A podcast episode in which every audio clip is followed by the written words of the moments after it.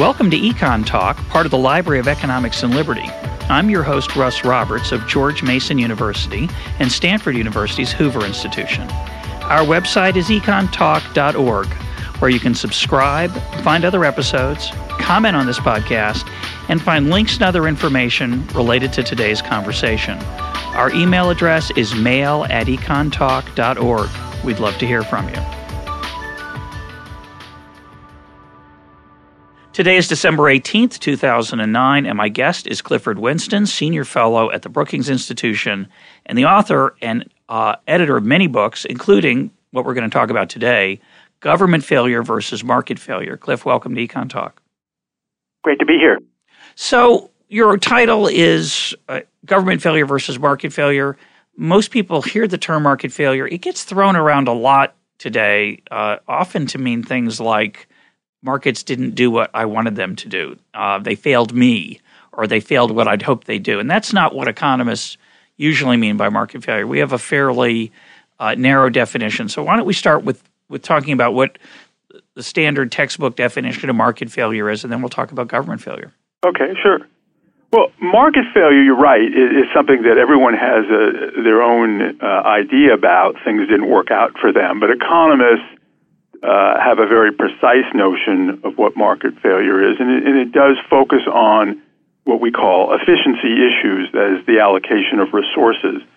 And effectively, what we're looking at are situations where we get an equilibrium where it would be possible to make one person better off without making anybody worse off.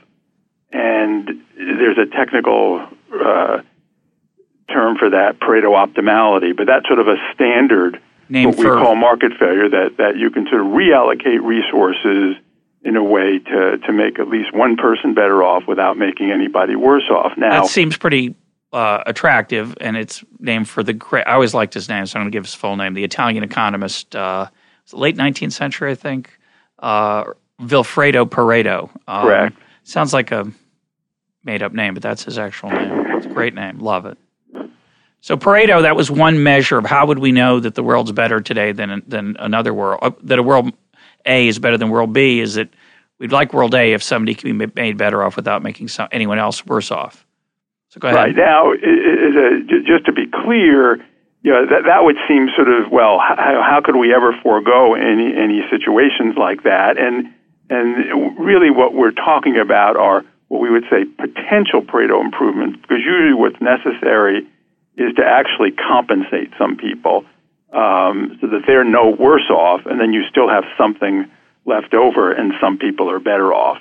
So the notion of actual improvement is very, very rare. You can't imagine any policymaker who, who would allow anything like that uh, to remain. You'd figure, well, what's the harm of, of making you know somebody better off and nobody else worse off?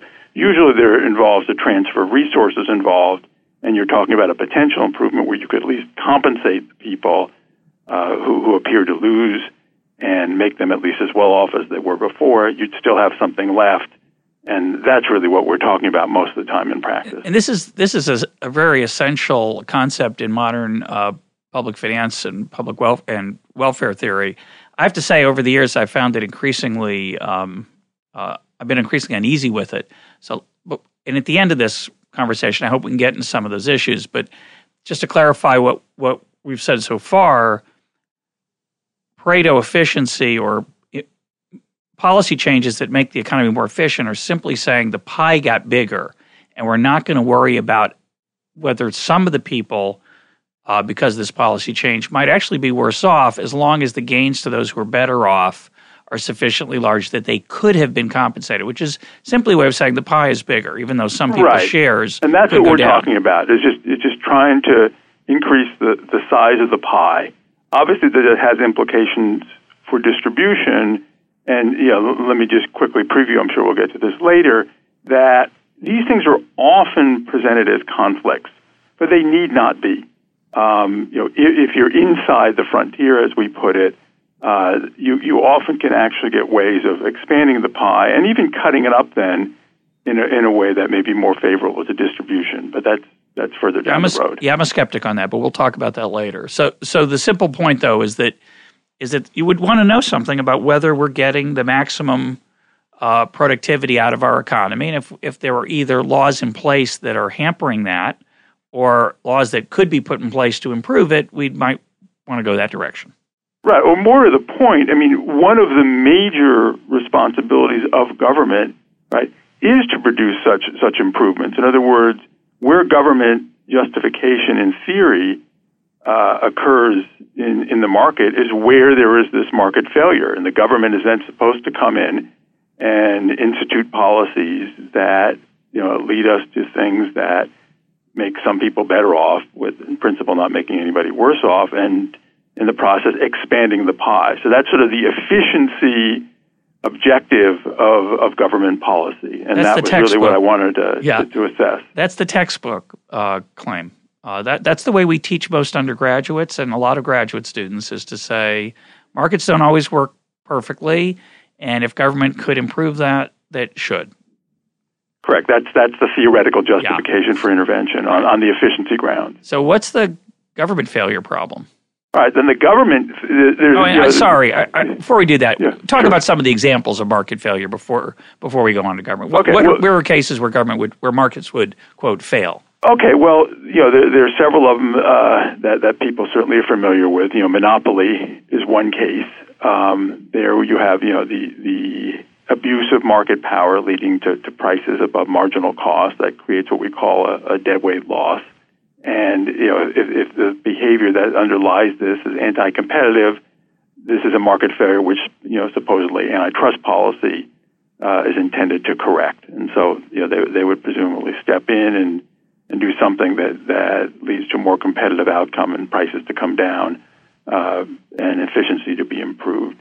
You want to Another define is, you want to define a deadweight loss. Tell tell listeners. What So you mean by uh, a, a dead a dead weight loss is, uh, occurs in a situation where there's just actually a loss of resources uh, to society in the process of, of maximizing their profits. Um, the monopoly would reduce output, and even though there are cases where on the margin, you know, people would like to pay the cost of the output that is produced, they are not able to, and that output is just basically lost uh, to, to, to, society. There's a potential exchange that could make the monopolist and the, in theory, could make the monopolist and the buyer better off, but the monopolists have to lower the price on all the other units unless there's a way to, to avoid that, and that would discourage the monopolist from doing that. So there's a, a foregone net benefit. That's the claim. So go ahead. So there's antitrust. What else? And then a technological one called natural monopoly. That's sort of the unusual situation where uh, output or the costs are minimized with one producer. You have declining average costs is, is certainly one condition that could do it. And the difficulty that arises there is in, that, in such a situation, you have average cost below marginal cost. Um, uh, sorry, the other way around. You have marginal cost below average cost, and at competitive pricing, people would be losing money. You get in cutthroat competition. That's one possible outcome. Or the other is there's one survivor, and you get a monopoly. And so this is the public utility justification for regulation that will allow one person to produce the output at least cost. At the same time, we'll do something about putting a cap on prices so we don't get uh, exploited, exploited and have excessive prices. So that that's the classic uh, justification for regulation is natural monopoly. And obviously, though, we have regulations in cases where they're certainly not natural monopolies. Then certainly a big one is externalities, right. either consumption externalities. So an example just for a consumer uh, is auto congestion. You're driving uh, around and you're in peak period and you delay other people. Um, and you don't have to account for that in your decisions. You're imposing a social cost on others in, in, in, in the delay.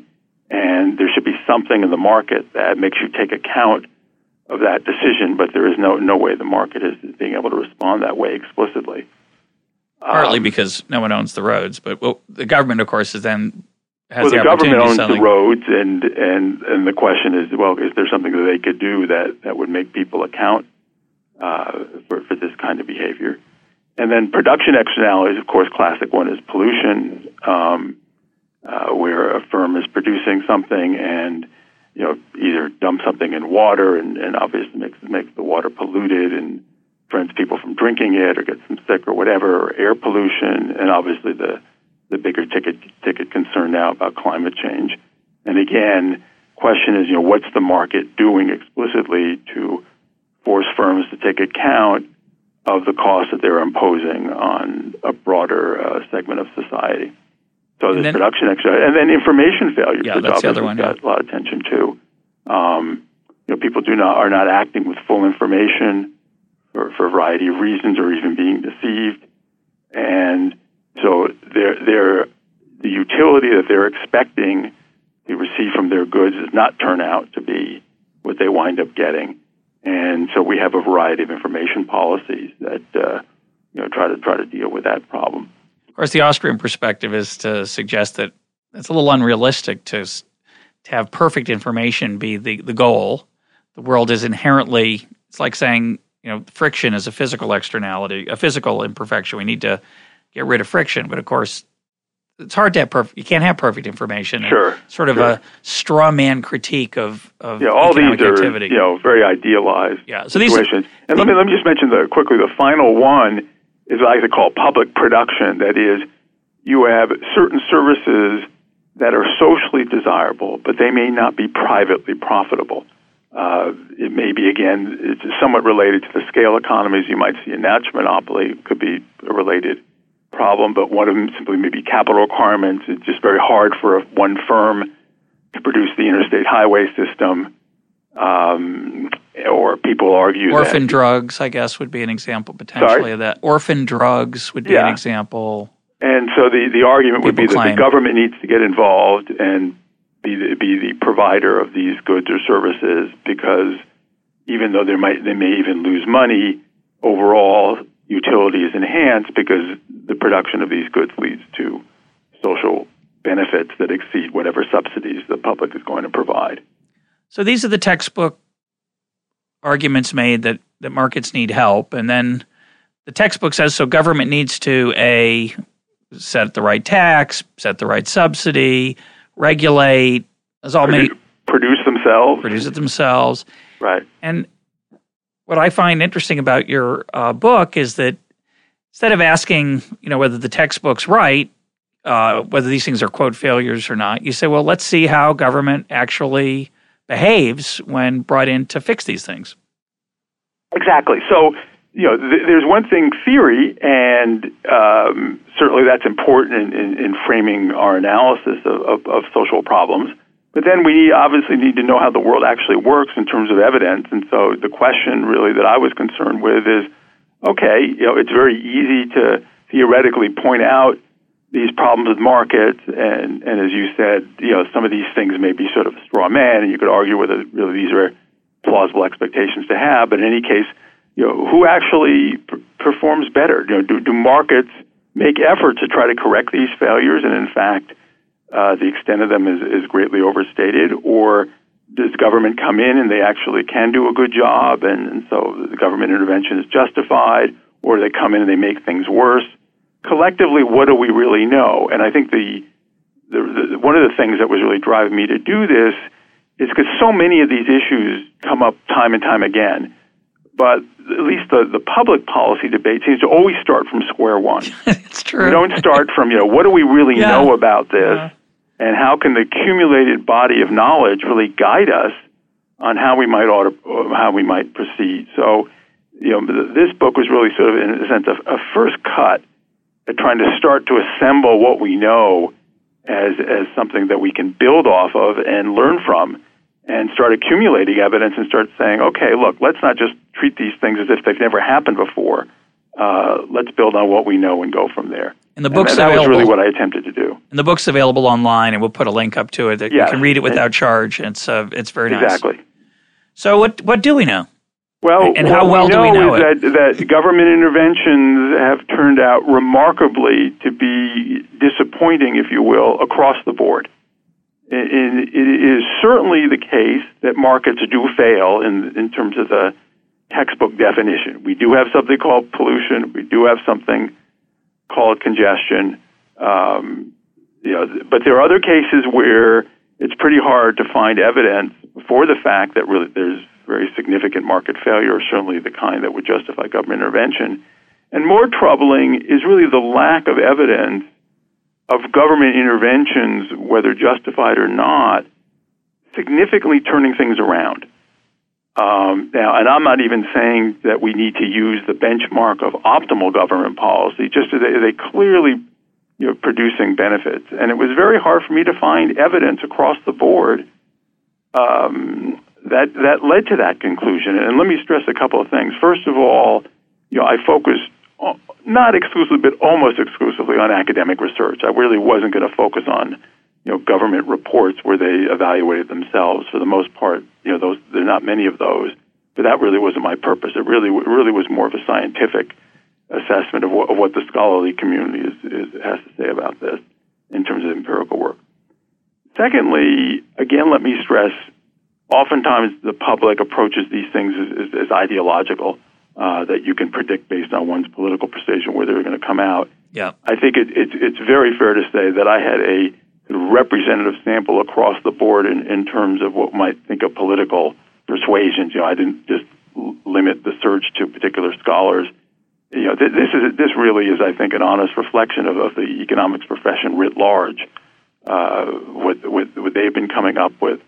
So I think it's a, it, it's a fairly objective story. Now, the, the big qualification is I've also uncovered there's a lot we don't know. Um, there's certainly room for more work, and a lot of these conclusions could, could be overturned.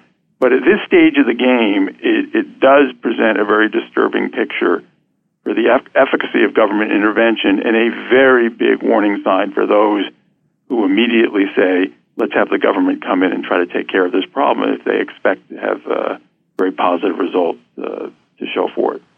Of course, listeners know that uh, two things about me. One is I love your conclusion, uh, but the second thing listeners know is I've become increasingly skeptical about the ability of of economists to act in scientific ways in evaluating empirical work. So I'm going to have a tough time with this. Um, I'm going to have a, a um, a bit a bit of a schizophrenic approach to this to this interview, Cliff. So I'm warning you. Yeah, I mean, that's fine. I mean, the only thing I could say on, on the on the latter is almost the law of large numbers in the sense that we're certainly not all colluding. So yeah, I, I think as n gets large, um, unless unless we're only talking about publication bias, which is, yeah, is that. not not a not an unreasonable concern. I worry Yeah. about groupthink, but usually Yeah. there's a lot of there's potential. you know, I think those are not unreasonable things to, to raise. But well, it also for me, given my increasing skepticism about the quality of economics empirical work, to me it, it depends a lot, and I will press you on this occasionally. It depends on the nature of the empirical work. Um, No, I think that's right. if it requires a lot of sophisticated statistical techniques with lots of assumptions along the way to simplify things, that to me is different than averages and, and facts and things that are that are right. relatively transparent. That's right. No, I think that's right. There's got to be reality checks, and you know, I, I tend to try to put some of those in the book with just simple descriptive um, data. You know, just you know, what what do we know about the extent of the problem to begin with? Some cases one can do that to see, you know, is there even something measurable or observable to begin with. Other cases, it, it, it's much harder. Um, I, I would also add, though, that that certainly you know, economists are opportunistic in the sense if, if they have a chance to sort of come up with an article that, you know, says all the previous research is wrong, they're going to do it. That's true. So, you know, I, I have to admit I was a bit surprised by the, the, the consensus that, that appears to emerge. I, I, I want to stress that there obviously were, were certainly some frictions in various ways, and there's, you know, there's actually already been an exchange that I've had with somebody on, on the antitrust issues. But, but by and large, it, it was surprising given the fact that, you know, we supposedly disagree all the time, how much consensus there really was. Yeah. Okay, so let's turn Yeah. to the evidence. Um, Yeah. And let's look at a few broad categories. And of course, interested readers can uh, turn to the book and make you can make your own assessment of of whether you find the evidence convincing or not. Uh, rather than delve into each study, which of course we don't have time to do here, I'd like to sort of do a I'd like to do a broad strokes Sure. uh, overview and then talk about some of the the more uh, philosophical issues that, that the results raise, uh, regardless of their of their uh, how strong they are. So right. let's turn to antitrust and. Um, yeah, and I think in antitrust, what, what was really interesting there was more the absence of sort of positive evidence.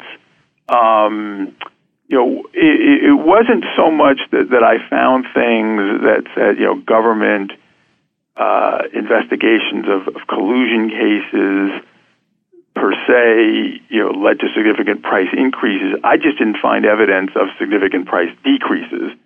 I didn't see, you know, evidence of, of cases on anti-monopoly cases, certainly Microsoft being the most recent one, where you really could sort of point to benefits to consumers. I think in retrospect, people now are sort of saying, what was the point of, of the Microsoft case? They could have said the same thing. What was the point of the IBM case? They could what have said was the point of the IBM case? I mean, that's right. Before so, so demonstrable the, the serial evidence case. of these kinds of things. Exactly. It's, there's these huge government. And now we have, and, just, just like just quickly yeah, make sorry. a point that you know, now we see the government's investigating Intel. And and and I'm not going to comment on that case. One, I I'm not an expert by any means on any of that. But I think what, what I'm trying to get at here is here we have accumulated evidence of sort of the lack of, of consumer benefits from government prosecution of anti-competitive behavior and monopoly cases, which I think should give some pause you know, before going out and, and having another big case. Yet, you know, we obviously are going to have one here in, in certainly one area where, you know, chips, where we think that the real price of those things have been going down. It's bizarre. You know, bizarre. So, you know, this I think is sort of a very topical example of, of the kinds of sort of uh, tension I see between you know what we seem to be learning from the scholarly assessments and what goes on in practice. So, you when you summarize and look over the uh, studies of antitrust collusion stu- studies of trying to prevent collusion where governments intervened, uh, you don't find any consumer benefit. In fact, there's some evidence there's consumer harm. Yeah. Um, wouldn't the interventionist, which I'm not, but I play one on this podcast from time to time, wouldn't the interventionist claim that, well, that's just because those are the cases that you observe? Right, that's and, right. And it could be that without this occasional foray into threatening action against colluders and, and mergers and other things, that there's a hidden benefit we just can't see. Right. The, I think the and it's, a, it's a good response. The defense is well, you don't see really the main point of, of antitrust, which is deterrence. Um, that that without this policy, you know, all hell would break loose, and you know, prices would be through the roof, and you know, collusion would be the rule of the day, and and every you know industry would have mergers until we get monopoly, and so on and so forth. Now, there, there has been efforts to try to even address that question. Obviously, the difficulty there is what's the controlled or uh, semi-controlled experiment yep. that, that we run here.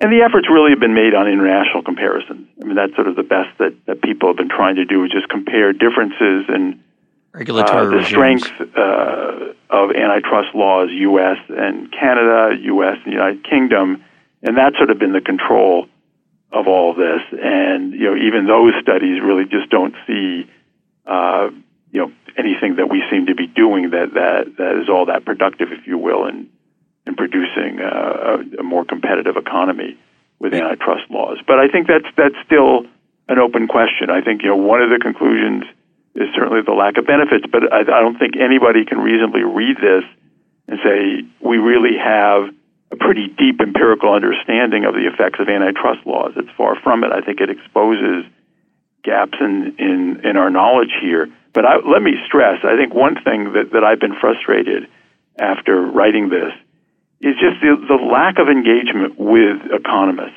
on this issue, that people still have very strong positions on antitrust policy, regardless of the evidence. A lot of things are written, uh, either pro or con about quote you know the Bush administration's treatment of antitrust, and in very few of these things, if if any of them, do I ever see any reconciliation with what the evidence is telling us and what we know. Yet people have very strong uh, beliefs. I think this is one area of economics where I honestly think that that it, seems to be pervaded by religion.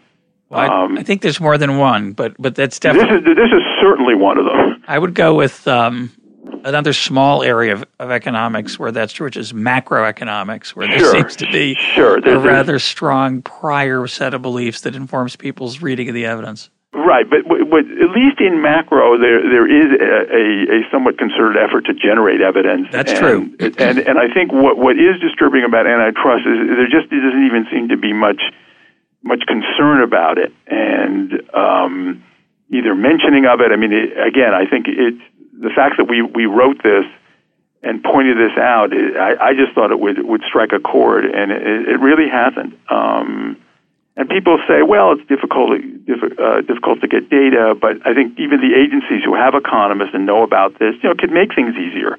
Uh, and and in fact, I noted that one of the responses to this work was a task force uh, with one of the antitrust authorities to say that they were going to do something like this, but you know, then they dropped it. So.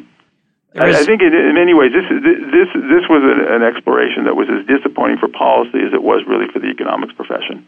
Well, we have to confess, well, maybe not individually, but certainly collectively, that um, whatever that means, uh, that economists have a, a large personal stake financially in the Well, that's antitrust wars. that's right. That's a lot of people say they they consult, and that's really what's driving It's extremely lucrative. Yeah a lot of this. At the same time, you know, the evidence is what it is, and uh, again, I think if if there were compelling benefits, uh, it, it would be good to see them. You know, what, what also is the, the more open question, just just getting to your macro, micro, macro uh, discussion we'll have a, a bit later, is the lack of a broad overview of you know the over the social deadweight loss from monopoly in the United States. This was something that Harberger did a long time ago, and admittedly it was very crude and you know lots of assumptions and all that kind of thing. But you know it suggested a small one, and it, is an important measure, I think, for us to to try to work on, which is something that is, does not go on in industrial organization, is some sort of overview about how industries are performing and subsequent. Uh, calculations of, of what Harberger was doing really haven't haven't exposed again that one of the big problems in the U.S. economy is high markups because of monopoly power. So I think that that's sort of the kind of reality check that, that would also be very powerful to pursue. But it, it, it, I think again one of the weaknesses of of, of IO is, is is just not really given us enough hands-on sort of empirical overview of the performance of industries. IO what we being know though does not seem to be troubling. IO being industrial Sorry, organization. industrial organization, yeah. let, let me give a different uh, contrarian take on that. Yeah. Um, so one one I think defense of the interventionist approach would be a version of the claim I made earlier. Well, okay, the U.S. economy looks awfully competitive, and in, fact, I'm a very Schumpeterian uh, economist on this myself. Uh, when I'm in my own shoes, I you know I, I see tons of competition everywhere. I, I see monopolists who are supposedly getting supposed monopolists whose share is growing suddenly see their market disappear because of a competitor that comes out of the blue. So I'm a I'm a big believer in in the power of competition, but this, the contrarian view says, well, it's sure there's not much monopoly because that's because of the effective threat, this deterrent we talked about before. And what would be the the big gain from throwing away this apparatus? So being a, a non-interventionist, I'd say, well, let's get rid of all this antitrust Right. stuff. And the contrarian view could say, well, it's not that expensive, and as a result, maybe that deterrent thing's important. What do you think of that? Right. Well, I guess th- there's two things. At, at, at the t- for the time being, if, if one, one wants to immediately draw policy implications of what we're saying, it's that you know one should focus at least on the most egregious cases.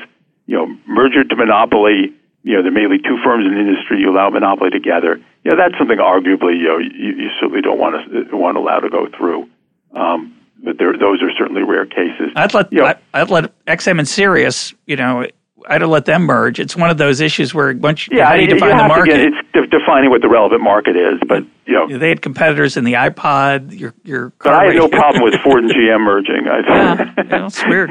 Uh, and then the the um, uh, the the, uh, the second issue, you know, obviously blatant collusion is, is something that, that we certainly don't want to be encouraging.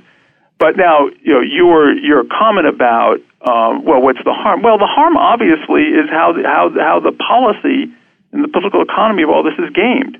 that is uh, arguably Microsoft's competitors were the ones that, that had a lot to do with bringing this case. Uh, there are obviously huge transactions costs. This requires the attention of management for a considerable amount of time. Uh, a lot of resources go go into that. Merely the government isn't spending uh, billions of dollars, but you know th- this this can create a culture in which you get a mindset where your managers spend more time worrying about gaming the government than they do producing better products. I think this is even more explicit in in regulated industries and even the deregulated industries uh, that, that they grow up their whole life with the government, and it's very hard for them to sort of cut the cord, so to speak. Yep. And and I and I think there are costs to that, very I very big costs. No, I do too. And, and and it can be very difficult to measure, but it's not the climate that that, that one really wants, where one can think that well, you know, I'm, I'm having a problem with a competitor, and it's time for me now to start, you know, lobbying my congressman you know, to to to then Shackle. turn to the antitrust authorities and and help solve my problem, which arguably is what's going on with Intel. Yeah, no, I'm uh, I'm with you there. The, it's an example of uh, the destructiveness of rent seeking, and uh, we did a podcast with Mike Munger on that, and we did one with Don Boudreaux on this issue of antitrust. We'll put links up to those to remind people to check them out if they want. Is yeah, anyone, and I think it's a pervasive problem, you know, in in all areas where government is involved. Let's let's face it, it it's going to be political, and people are always going to try to use this to their advantage. Do we have any measures of the magnitude of that cost? No, That'd be a good thing to not study. really. Yeah, a good thing to look Uh, I at. think that would be something obviously that that would that would be good because I think I think it, it, particularly actually in the industries I know better, that a lot of the recently deregulated industries. It'd be fun to do a case study at, at a corporate level of how many hours of the day or of the week the CEO spends on these issues and how much how big that legal staff is how many Right, yeah right. That that could cost lot, lots of money. yeah it's foregone productivity of the economy it's so Absolutely. let's let's move on though to a Yeah. different area let's move on to safety and safety regulation other forms of, of what you call social regulation All right. So, so, so, so social, social economic regulation, um, you know, deals, you know, primarily with, with the externalities, um, uh, safety cer- certainly being one of them, um, and, and workplace safety. I think that, that, that's, that's a good one because you actually have some descriptive evidence of your workplace accidents going down. But then when you try to isolate what the effect of OSHA interventions are, so um, that that's the regulatory agency that's supposed to be inspecting you know, safety of plants. You, people tend not to find a statistically significant effect of the OSHA regulations. So in, in the world, it seems like things are getting better. And this is the value then of regression analysis for trying to isolate the counterfactual. That is, really what can what can we attribute to, to the policy as opposed to other factors. And and then I think also what, what's helpful in, in this area is then more detailed studies and of how these regulations actually work in practice. And let, let me just stress that point. I think you know one Great of the point. one of the one of the attractions of a very eloquent speaker like, like the president is that one gets the idea that it is someone of of his intelligence is actually sort of carrying out and performing these regulations. You know, when, when in practice, you know, you know, you're, you're not getting the president to go to inspect plants. You're not having the president go inspect toys. You're not having the president inspect drugs. you're disillusioning me cliff you have people that you know who are, who are uh, in these regulatory agencies. Is, you know, it's it, it's not uh, particularly well staffed in some cases. They're very spread out, as as we learned on the on the uh, toy testing. We found out there was like one toy tester for for all these toys that were coming in for China. No wonder a few of them got by that weren't particularly safe. And OSHA is a similar type of thing, and I think between just the general morale and the difficulty of sometimes trying to persist with with some of these uh, investigations, you know, we really don't get an agency that is particularly efficacious at sort of identifying problems.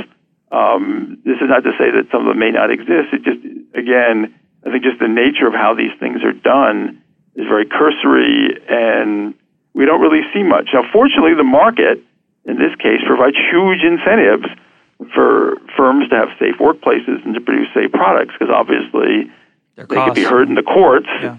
for, for we have a liability system and of course killed in the market uh, if um, uh, things are unsafe and of course even in the labor market if, if you have very unsafe workplace conditions you have to offer a compensating differential what about in terms of a higher wage? So, what about imperfect information? The workers don't know that, so they get exploited and taken advantage of, and they don't get the higher wage because they don't. All right. So, well, first of all, I think in the area of safety, that that's one area where it's pretty clear when you know an airplane crashes, or when a mine caves in, or when you know people repeatedly have their hand chopped off from a, a, a machine that that doesn't work well. And I assure you, in, in increasingly, the, the word gets out about information at workplaces.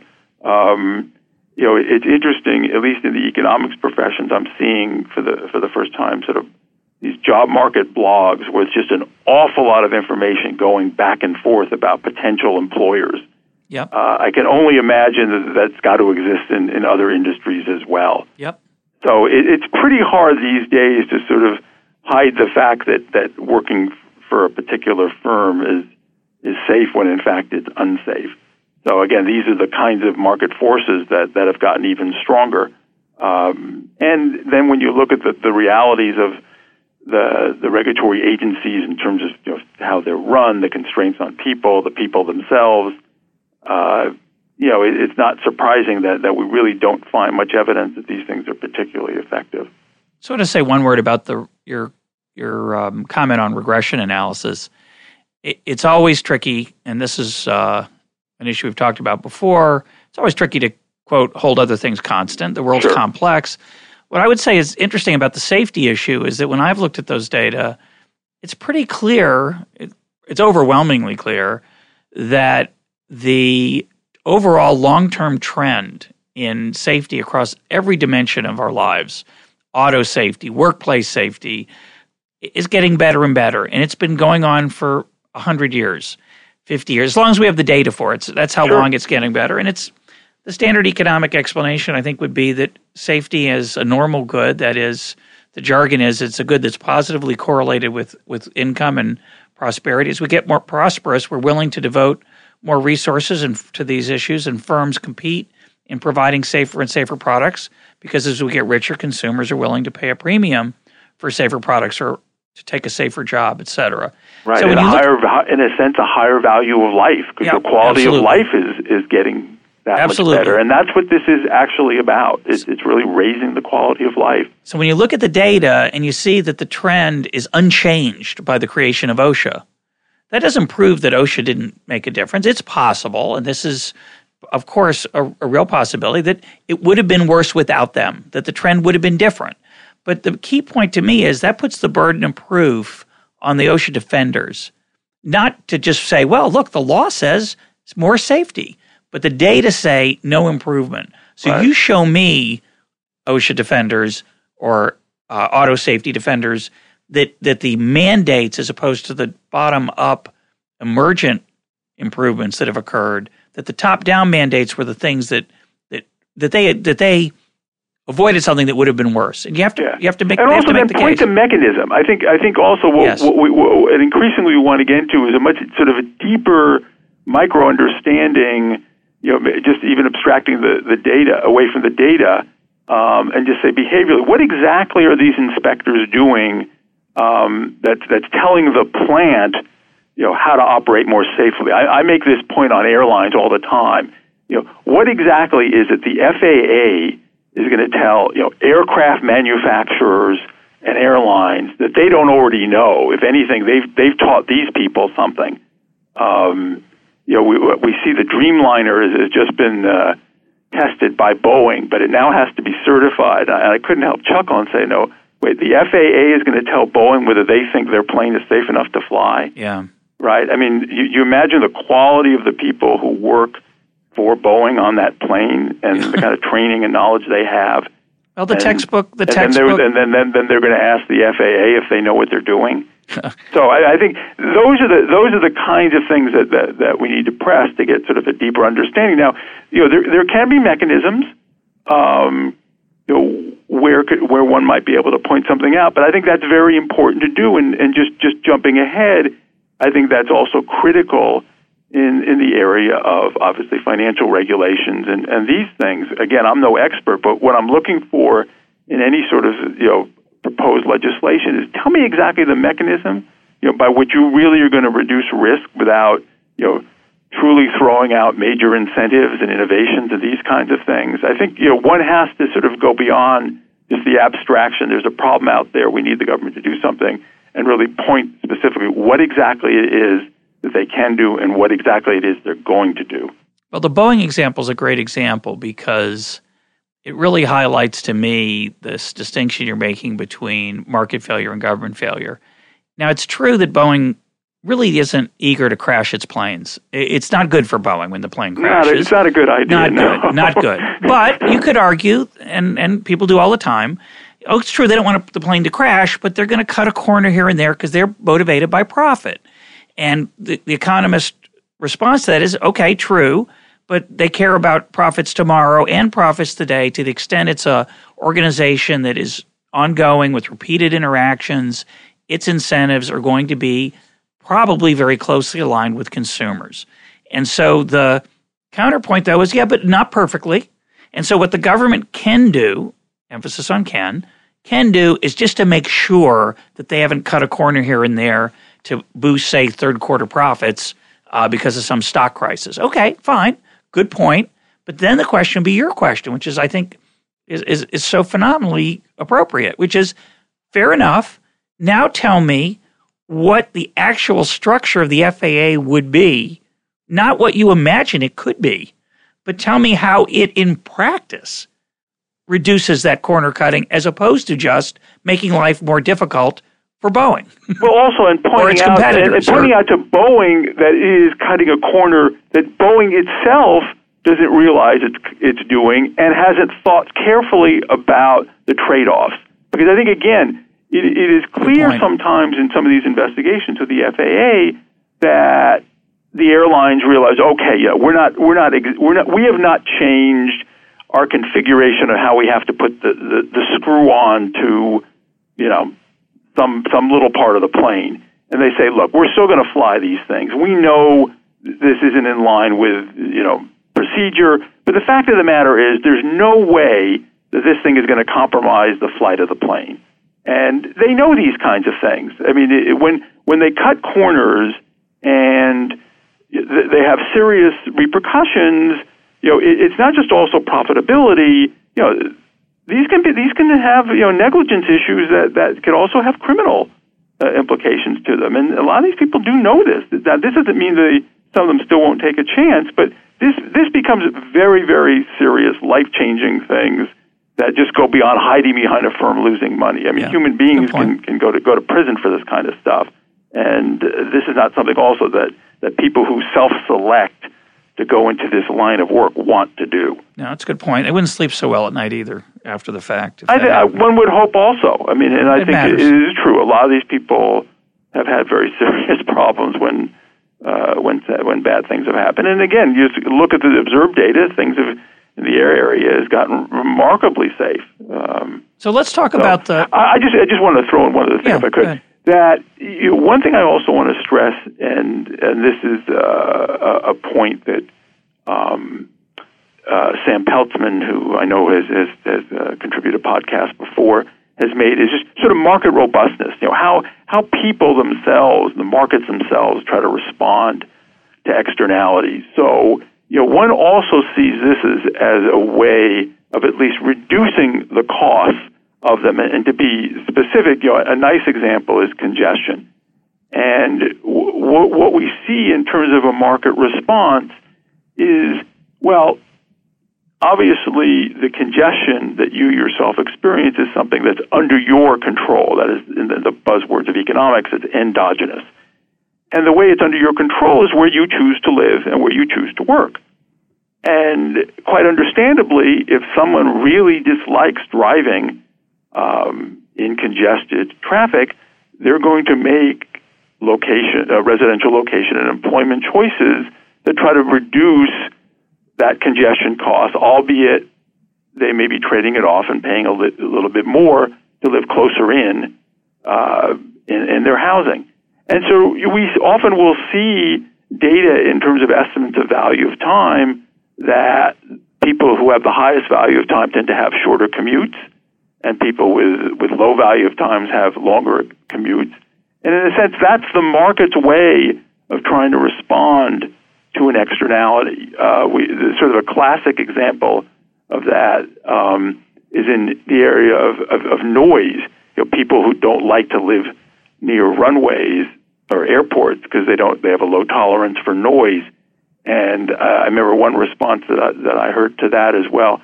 In Boston, they've located the School of the Deaf right near the Logan runway. So because the land is cheap, and then land is and cheap, exactly. And there you have yeah. people, you know, who obviously are, are not going to yeah. uh, uh, be annoyed by the noise as much.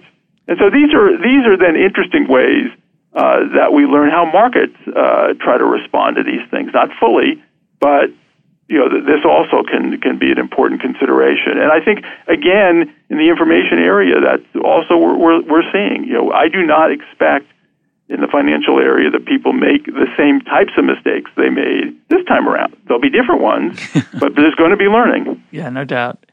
Um, let's turn to what I consider the classic case where government regulation may have improved matters, which would be pollution. Um, now, there is some private incentive to reduce pollution. Pollution is is, is foregone uh, efficiency. There's a natural long term trend toward uh, less waste in, in, all aspects of production because waste is costly. Right. But there's still some, and there's always a temptation to dump that waste into somebody else's air, somebody else's water. So, how, what's been the net effect of um, government pollution regulation? Yeah. So, the the, the, the uh, one of the things that, that I also just want to make clear is there are alternative ways in which we address uh, pollution or externalities, we can use the price mechanism uh, in which you, you, you try to put a charge uh, for somebody for, for doing this, or a quantity mechanism by saying, look, there's there's certain technologies you have to use to abate the pollution. The the government's preferred approach in these things is usually what they call command and control. And what happens is is that we can see, you know, sort of almost by force, air pollution redu- going down and automobile pollution also has gone down. But again, I think there's been a very heavy hand uh, by the government here in terms of pushing things too far back. In other words, you know, at each point, you can look at your output and see is your social cost exceeding your social benefit.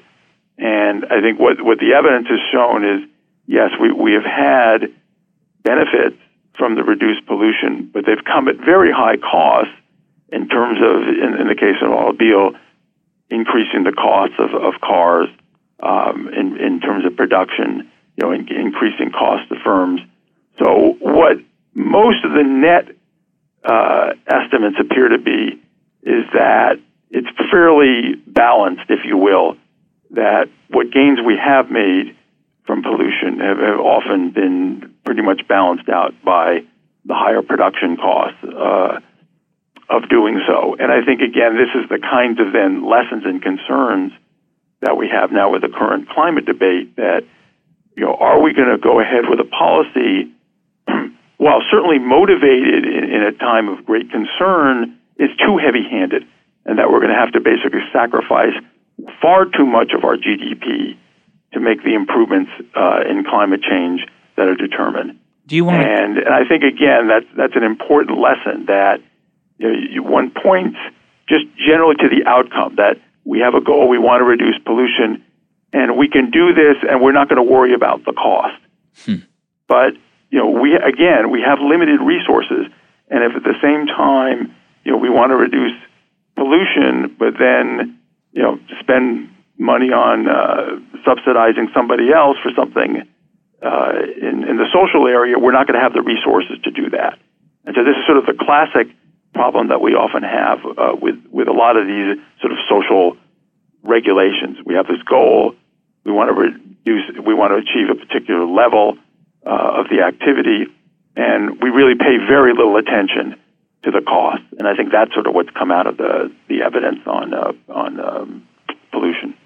So you're suggesting that we could have gotten those same benefits, but at a much cheaper cost. What mechanisms could we have used in the case of, say, auto pollution of the air that, that would have been cheaper than what we actually did?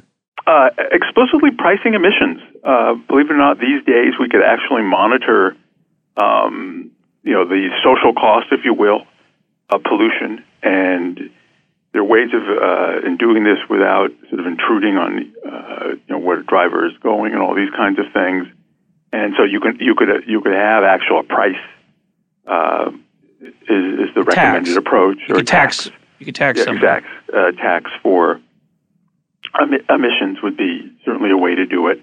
Uh, a similar type of example also occurs with airplane noise. That they have command and control regulations that they have to make airplane engines that have certain decibel level, and they just have to meet these standards. Now, similarly, you could have a quote noise tax to airplanes and say, look, you know, if you're going to go over this, this is what you've got to pay. And again, it, it's similar to pollution. If you actually look at the descriptive data, you'll see the decibels exposure, if you will, to, to neighborhoods around airports has gone down dramatically. But it's the cost then to the plane that this has now increased the capital cost to the aircraft manufacturer. It um, made their planes uh, obsolete, so to speak, and reduced the value of their capital stock these things obviously are more abstract and not the kinds of things that, that regular people worry about, but this is going to be reflected somehow in, in, in their prices. Um, and these are the kinds of trade offs that we often make. And I think that there is, in a sense, the, the general characterization, sort of an engineering mentality that often comes about with a lot of these policies, in that we just you know, want to achieve you know, the, the technological goal and the cost becomes secondary, obviously this spills over into things like public production. So we want to build the extension out to Dulles Airport on the metro line. And I'm sure when it's all done, everyone will be excited about it. But lost beneath this is going to be you know the billions of dollars and cost overruns that's going to go on in the production of this uh, extension. But again, those kinds of cost benefit trade offs generally are not uh, foremost in public policy formation. Paid for by, of course, other people, not the residents who will use the system. Well, and, and, I think that's a critical point because this this sort of general um, distribution, if you will, of costs incurred by the taxpayers, you know, enables these sort of policies to move forward with the, with the cost being spread out because you know people say, well, you know, it's not costing me very much or not enough that I could care about, and you have oftentimes localized localized beneficiaries. Let me now, make certainly a, in the in the case of the pollution that we talked about, yes, that we all benefit, but again, we're also all paying. Yeah, let me quibble a little bit, maybe a lot, with your um, with your tax idea.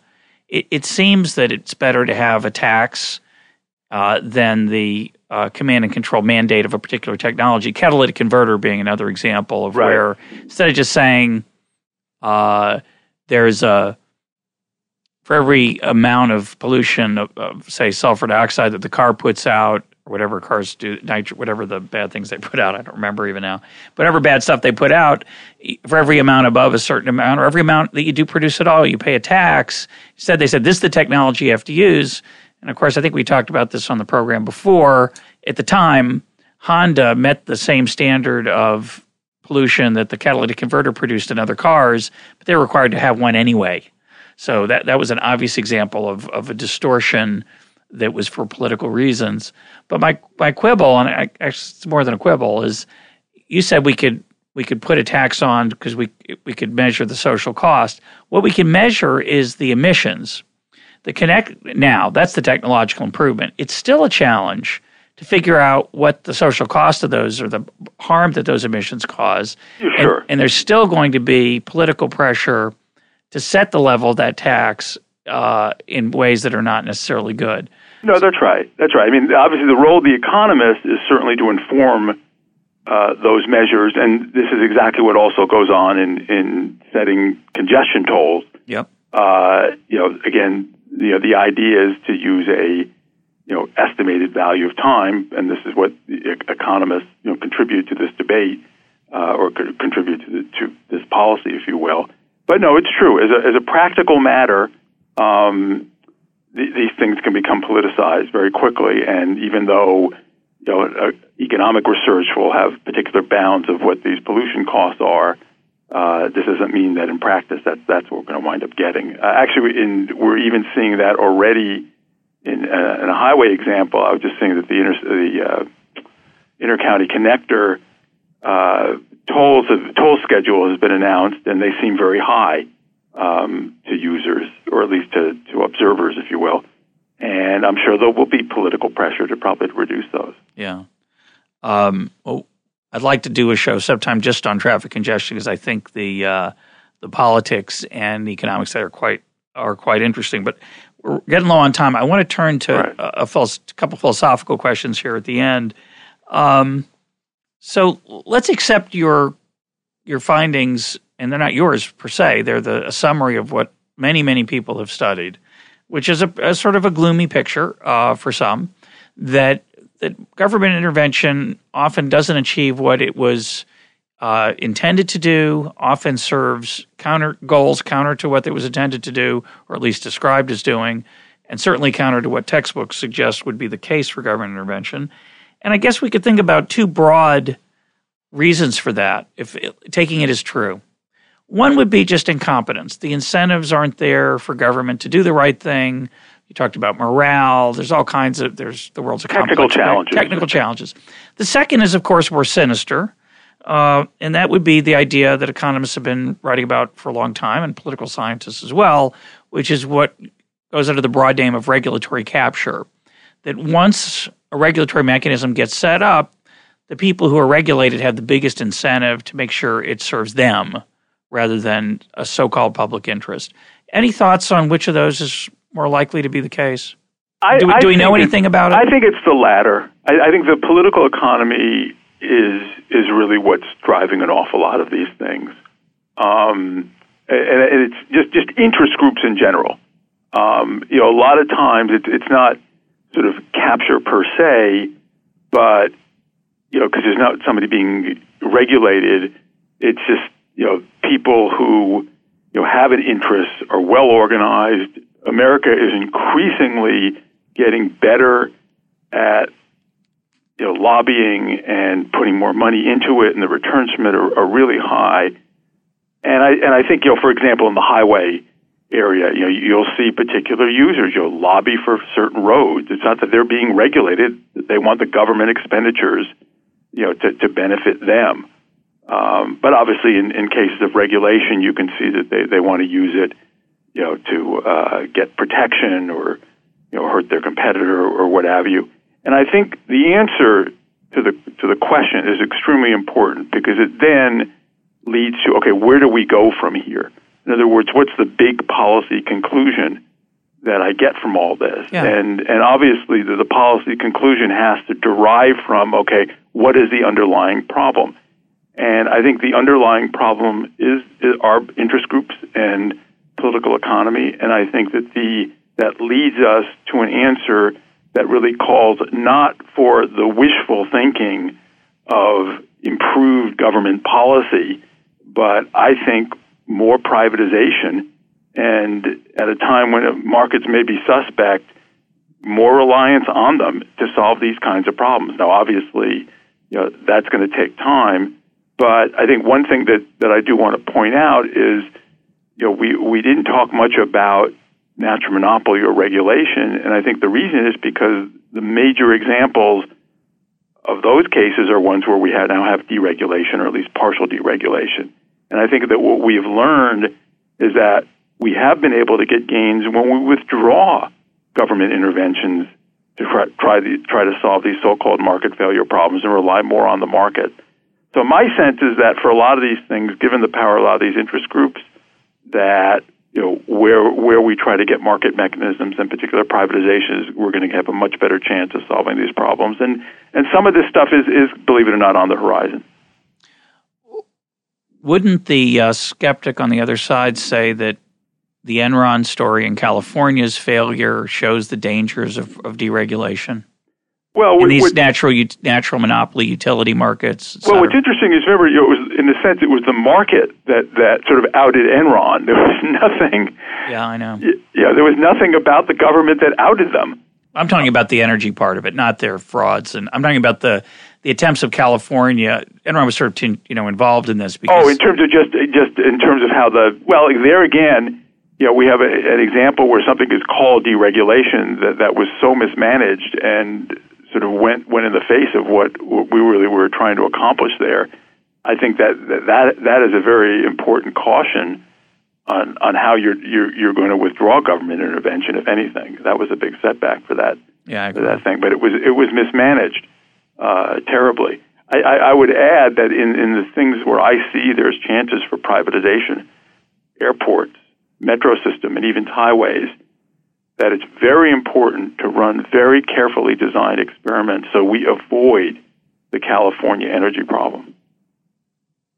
What kind of experiments do you have in mind?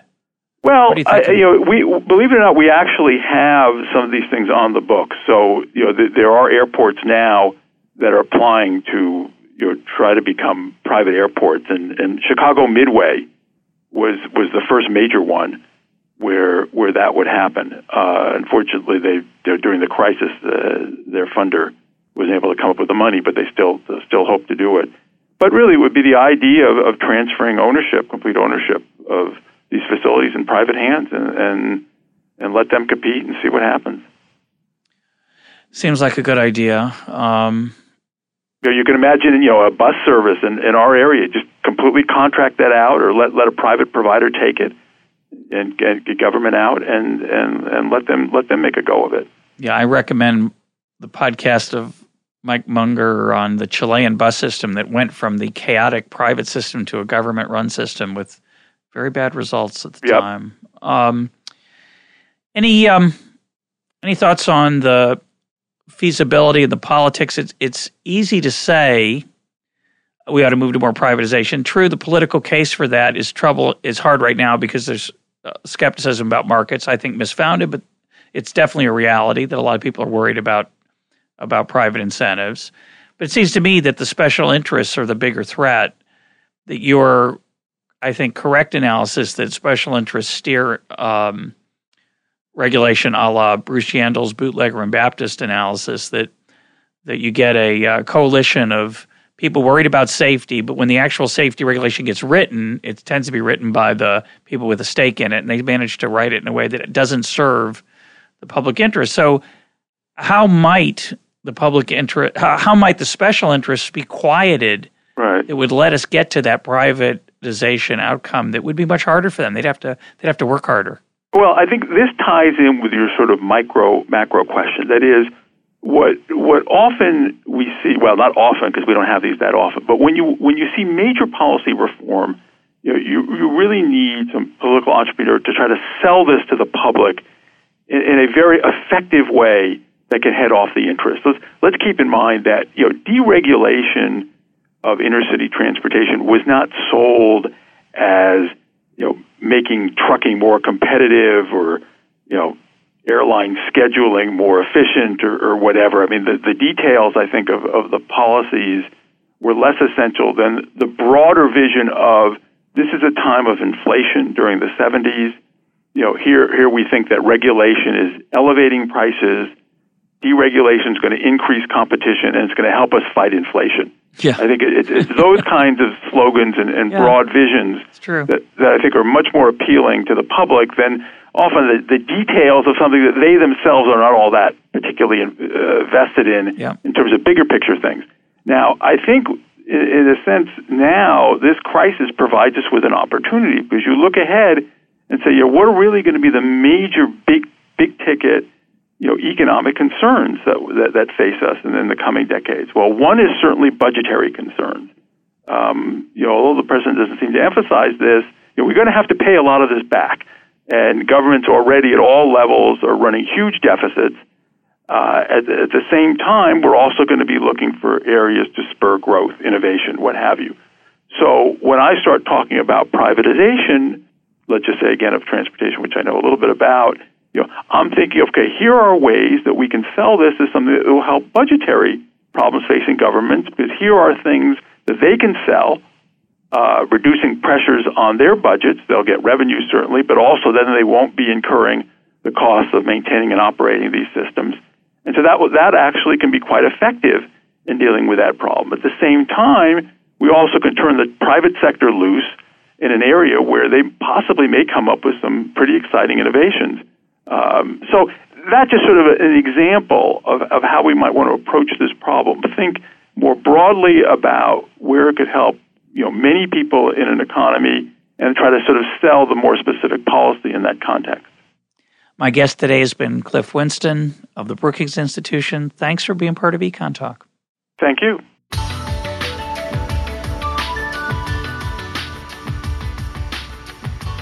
This is Econ Talk, part of the Library of Economics and Liberty. For more Econ Talk, go to econtalk.org, where you can also comment on today's podcast and find links and readings related to today's conversation. The sound engineer for Econ Talk is Rich Goyette. I'm your host, Russ Roberts. Thanks for listening. Talk to you on Monday.